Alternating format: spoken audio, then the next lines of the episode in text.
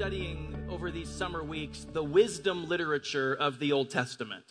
There are five books in the Bible that we call wisdom literature the books of Job, Psalms, Proverbs, Ecclesiastes, and the Song of Solomon. And today, it's kind of fitting actually for the bishops in light of where they're going in their life. It's kind of fitting that today we're going to look at, at one of the major questions that the book of Ecclesiastes asks. And that question is what makes a great life? And I want to begin by posing a question to you. So open up your Bibles, if you would, to Ecclesiastes chapter 2. But I want to pose a quick question. Um, if you suddenly came into a gigantic amount of money, if all of a sudden something happened to where money was not an issue for you at all, what would you do? LeBron James just signed a $154 million contract to play for the Los Angeles Lakers. And I'm so lost right now. I don't know what to do. I've been a LeBron hater for so many years because you can't love LeBron and the Lakers at the same time, but now he's us. And so I, I don't know what to do. But, but if you had signed a $154 million contract, what would you do with all that money? I mean, after you paid off your debts and helped your family, because we would probably all start there, but that's not going to take $154 million. So, what would you do? Would you travel? Maybe go see those exotic places that you've always wanted to see and haven't seen? Or, or would you try and do something substantive? If money was not an option, would you fund research for the curing of diseases? Or would you become an explorer? And would you maybe uh, resource expeditions to look for Noah's Ark or artifacts like that? Or, or would you become a humanitarian? Some people would say, if I suddenly came into a massive fortune, I would give huge amounts of money to World Vision or Smile Train or uh, programs who dig wells, or I would fight human trafficking. So, would you use your money to fight the injustice in our world, or would you just spend it on yourself? Would you just have fun? After upgrading the wardrobe and buying your fleet of Lamborghinis and doing a little nip tuck action, would you just start throwing extravagant parties? Do you know when Mike Tyson turned 30, he threw a one night birthday party for all of his friends and he spent a million dollars on one party? Well, what would you do if that occurred? Well, in the wisdom literature of our Bibles, we have that exact case study we have a scenario where, where that occurred. It's commonly believed that Solomon was the author of the book of Ecclesiastes. And we know that Solomon was both the wisest and one of the richest people to ever live. In fact, MSN Money compiled a list of the top 20 richest people in human history. And King Solomon made the top five In fact, in today's dollars, the wealth of Solomon that we read about in Scripture would equal more than $2.2 trillion. I mean, that's 12 zeros, I think. I can't even count that high. What, what, what, um, what would you do with that kind of money? do you know what you could do? You could buy all of the major sports divisions. You could buy every team in the NBA, the NFL, the NHL, Major League Baseball, and NASCAR and you would still have $1.75 trillion left to spend. If you wanted to throw Apple into the mix and you wanted to buy the entire global company of Apple, you'd still have close to a trillion dollars to spend. It's crazy money. And in Ecclesiastes chapter 2, it tells us a little bit about what Solomon did with all of his wealth. So let's look at this chapter and let's see if unlimited resources helped Solomon buy a great life or if there was something else that was needed to live a truly great life. So Ecclesiastes chapter 2 verse 1 says, "I said to myself, come now, I will test you with pleasure to find out what is good." But that also proved to be meaningless. Laughter, I said, is madness. And what does pleasure accomplish? So even though it's good to have fun and we should be having fun, the pursuit of fun as an end result is not what makes a great life. It, it, enhances life along the way. But Solomon said that wasn't what life was about. So in verse 3, he said, I tried cheering myself with wine and embracing folly my mind still guiding me with wisdom, I wanted to see what was good for people to do under the heavens during the few days of their lives. So, in addition to pursuing fun, he tried mind altering and mood altering experiences to see if somehow in that aspect he would find um, a great life. Verse 4 I also undertook great projects. I built houses for myself and I planted vineyards.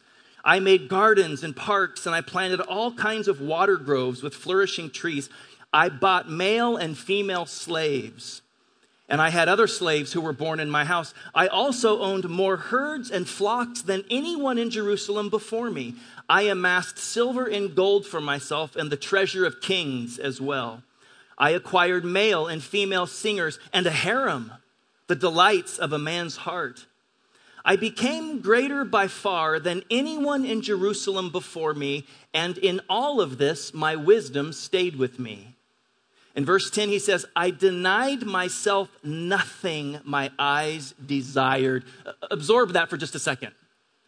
I have the ability to do whatever I want, and I did whatever I wanted. I refused my heart no pleasure. My heart took delight in all my labor, and this was the reward for all my toil. Yet when I surveyed all that my hands had done and what I had toiled to achieve, everything was meaningless. It was a chasing after the wind. Nothing was gained under the sun. The book of Ecclesiastes is so fascinating. For me, it's one of the most fascinating books in the Bible because it's like this giant human social science experiment conducted by a guy who had the resources to pursue everything he wanted. Nobody had as much PMS as King Solomon. He had all of the power, money, and sex that you could ever imagine. And he had a supernatural amount of wisdom, and he leveraged all of it to ask the question what makes a great life? You and I will never have the resources to pursue this question at the same lengths that he did. And so it would make sense it would be wise for us to consider what he found. So, why don't you scoot to the end of your Bibles and let's look at his conclusion. In Ecclesiastes 12, verse 13, when the human experiment is done, everything has been pursued, he gives us his bottom line. And he says this Now, all has been heard. So he says, Okay, everyone, here it is. I have spent my entire life and my fortune and my wisdom trying to figure out what makes a great life. I've leveraged my power, I've leveraged my money, I've pursued pleasure. So, so, so here it is. Uh, move that bus. Uh, I'm going to reveal what it is that I found. And he says this He says, Fear God and keep his commands, for this is the duty of all mankind kind. This is the big idea of the book of Ecclesiastes. It says, after I've explored everything that's out there, here's the answer walk humbly and gently before God. Return to the relationship that you were created for. He says, listen, every other path, and this isn't head knowledge for Solomon, every other path will lead eventually to some level of remorse or regret or decay. So, if you want a truly great life, the starting point is not the stuff that makes up your life. It's not even the relationships that make up your life. If you want a truly great life, the starting point is to live this life in sync with the purposes of God for your life. So, number one, there's a couple other big ideas, so I'll give you three of them this morning. But number one, fear God and keep his commands. And I like how he says, it's your duty to do that. And this just tells us something about the heart of God. He makes our duty, our obligation, the very thing that brings life to us. I am ordering you to do the thing that will bring you the most life. It's beautiful. Number two ties in very closely to number one. Number two is this remember. So if you're like me and you're wanting to make a great life, remember that you are living in between two worlds. This is huge, and here's what I mean by this. Over in chapter 1, verse 12, He says, I, the teacher, was king over Israel in Jerusalem. I applied my mind to study and to explore by wisdom all that is done under the heavens. What a heavy burden God has laid on mankind. I have seen all the things that are done under the sun, and all of them are meaningless, a chasing after the wind. 30 times in the 12 chapters of Ecclesiastes, Solomon says, I looked under the sun.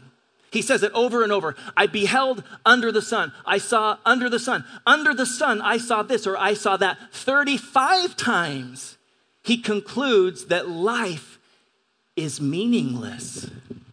In fact, listen to the very opening words of Ecclesiastes. Chapter 1, verse 1 says, The words of the teacher, son of David, king in Jerusalem. Meaningless, meaningless, says the teacher, utterly meaningless. Everything is meaningless. And that old King James version of our Bibles uses the word vanity. Vanity of vanities, all is vanity. When our perspective is limited to what we can see under the sun, our only ultimate conclusion is that life is vain. It's meaningless. I mean, when all we're limited to is what we can see around us, then you just have to eventually say, you know what? What's the point? And you know what is so tragic is that that's where most people live.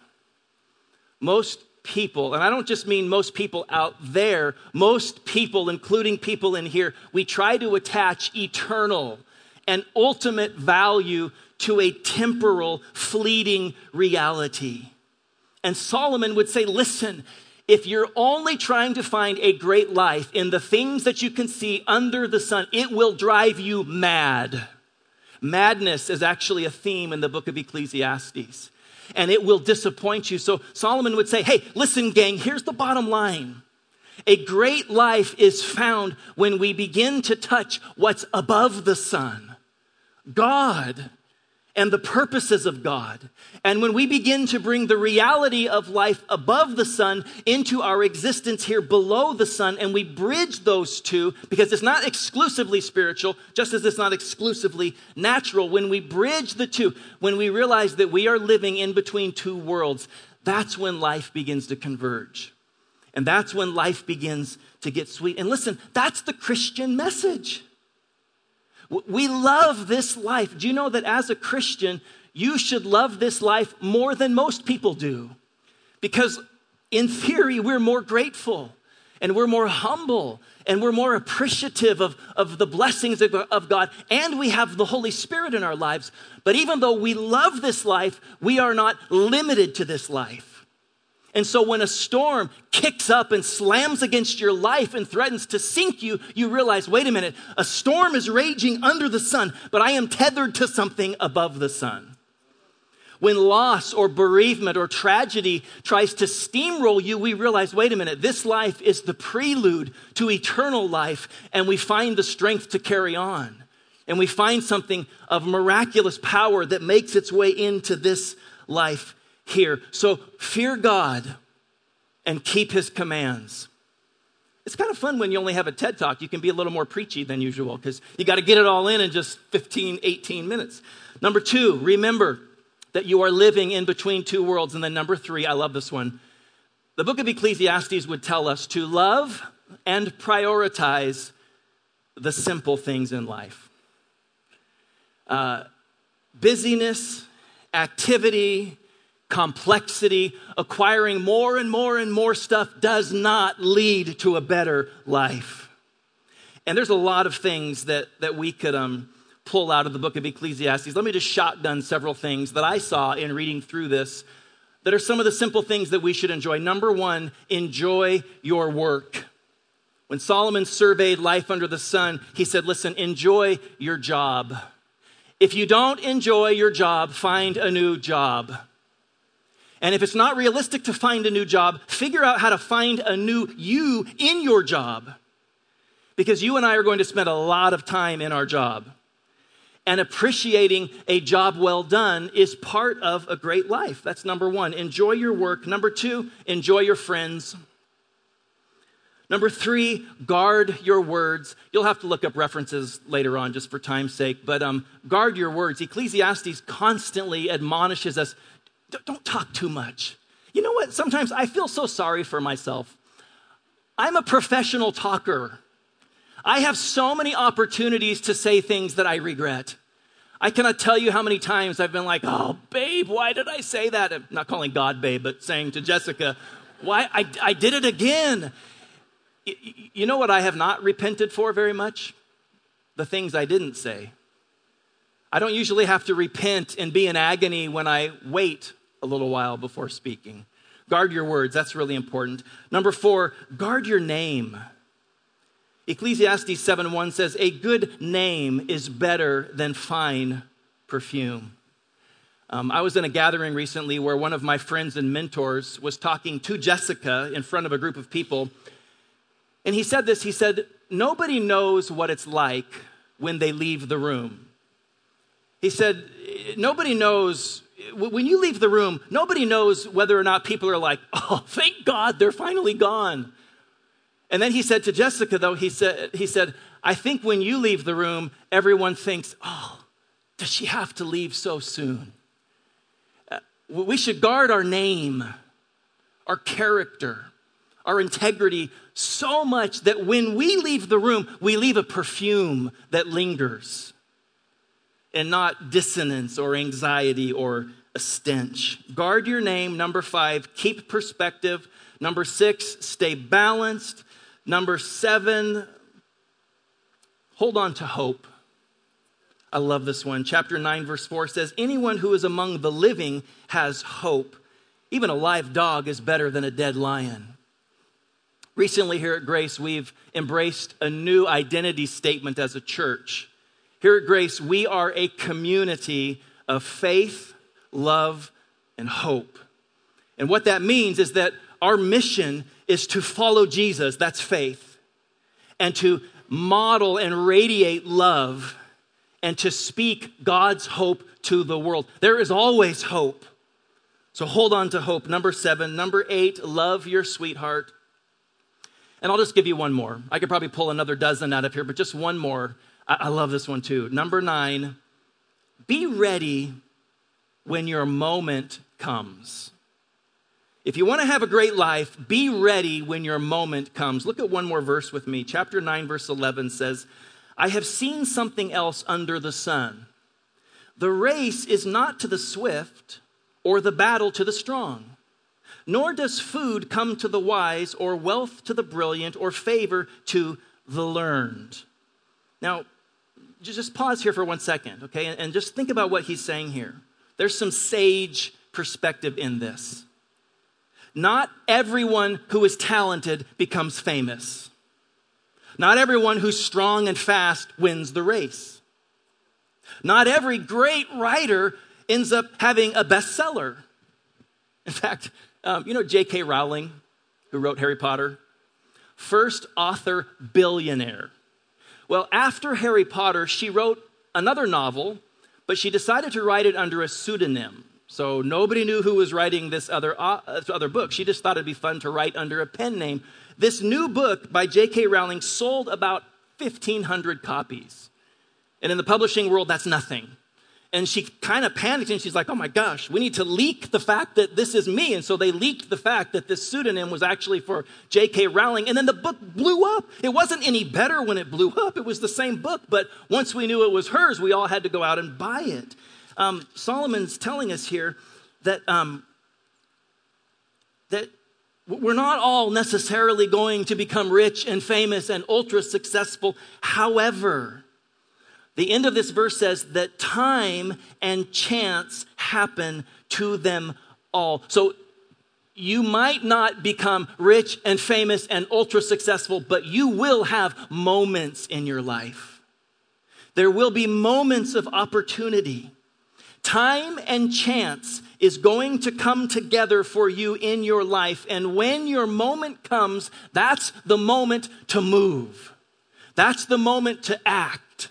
That's the moment to respond. It, it, it's a time to step up, it's a time to be great. Now, some of your moments will be big and public, and everyone will know about it. Some of them will be small and private, and no one will know about it except for you and God. In fact, um, I had one of those small moments when we were in Mexico on our mission trip a couple of weeks ago. We were working during the day, and um, Amber texted me and said that she wanted to talk, and I said, "That's great. I'll, I'll call you tonight. I think I'll be done around 10:30." So we worked hard during the day. At the end of the day, we had a bonfire, and our team was sitting around the fire. And I finally crawled into my sleeping bag at around 10:30. I looked over, and Jeff Letherer is in his sleeping bag with his little reading light stuck to his forehead, reading his novel. And the guys were already snoring, and, and, and I was so tired. So I texted Amber and I said, Hey, babe, I'm pretty wiped out. Can, can we just text for a minute and then I'll call you tomorrow? And she writes back, Sure, no problem. But you know how it is sometimes with texting. I, I could feel in the text a little bit of disappointment. And so we texted for a minute, and, and, and then I just thought to myself, Hold on a minute. I have a moment right here. I can't be kind and loving to my team members all day and then be kind to all of these strangers that I'm meeting in Mexico and then not have time to talk to my own daughter. And so I got up and got dressed and I went and sat by the fire by myself and I called her and we had a fantastic conversation. It, it was a moment. Not a big, gigantic moment, but it was a moment to capitalize on time and chance coming together in my life. And I'm so thankful that I took it. And whenever time and chance comes together, I want to be ready to take it. And I want us to be ready individually and collectively to take it. So, all through Ecclesiastes, Solomon reminds us hey, we don't know what the future holds. We don't know what tomorrow holds, but we will have moments. He called them time and chance. And when our moments come, we need to be ready to move. So let me summarize. TED Talk. I kind of hit the length a little bit. What makes a great life? A great life is touched on when we increasingly fear God and keep his commands. And then it grows when we realize hold on a second, I am living in between two worlds. There's more going on than what meets the eye. There's more at work. There's a greater power than what I can see under the sun. I'm standing in between two worlds. And when I bridge those two worlds, life takes on a whole different level of significance. And then, number three, life is just sweeter. And it's just a little bit greater when I'm gratefully loving and prioritizing the simple things. When we enjoy our work, when we enjoy our friends, when we guard our words and we guard our name and we keep perspective and we stay balanced and we hold on to hope and we love our sweetheart and we're ready when our moment comes. Now, that's a lot of points, and you're not supposed to do that in preaching. In preaching classes, they tell you you should only have one point and then you hammer away at it in 20 different directions. But, but this is kind of exactly what the wisdom literature is like. When we read the wisdom literature, it gives us a ton of counsel on all kinds of subjects. And as we read it, the Holy Spirit illuminates which part of it applies to my life today. So we'll be finished here in a few minutes, but I want us to do a final song and I want us to ask the Holy Spirit, what are you prioritizing for me? You probably already know. Because out of these 11 different thoughts today, something probably lodged in your soul. That's for me. But let's just take a minute and ask the Lord, what, what are you saying? Where have I settled for a life that's less than what it was meant to be? Where do you want to make my life greater? Why don't you stand with us? I've loved the emphasis this morning in worship. There was such a strong emphasis on the reality that's above the sun that makes its way into life under the sun. So let's just end in that same tone. Let's worship. Let's ask the Lord to speak. And then whatever he says, however he pierces our heart, let's own it and let's absorb it.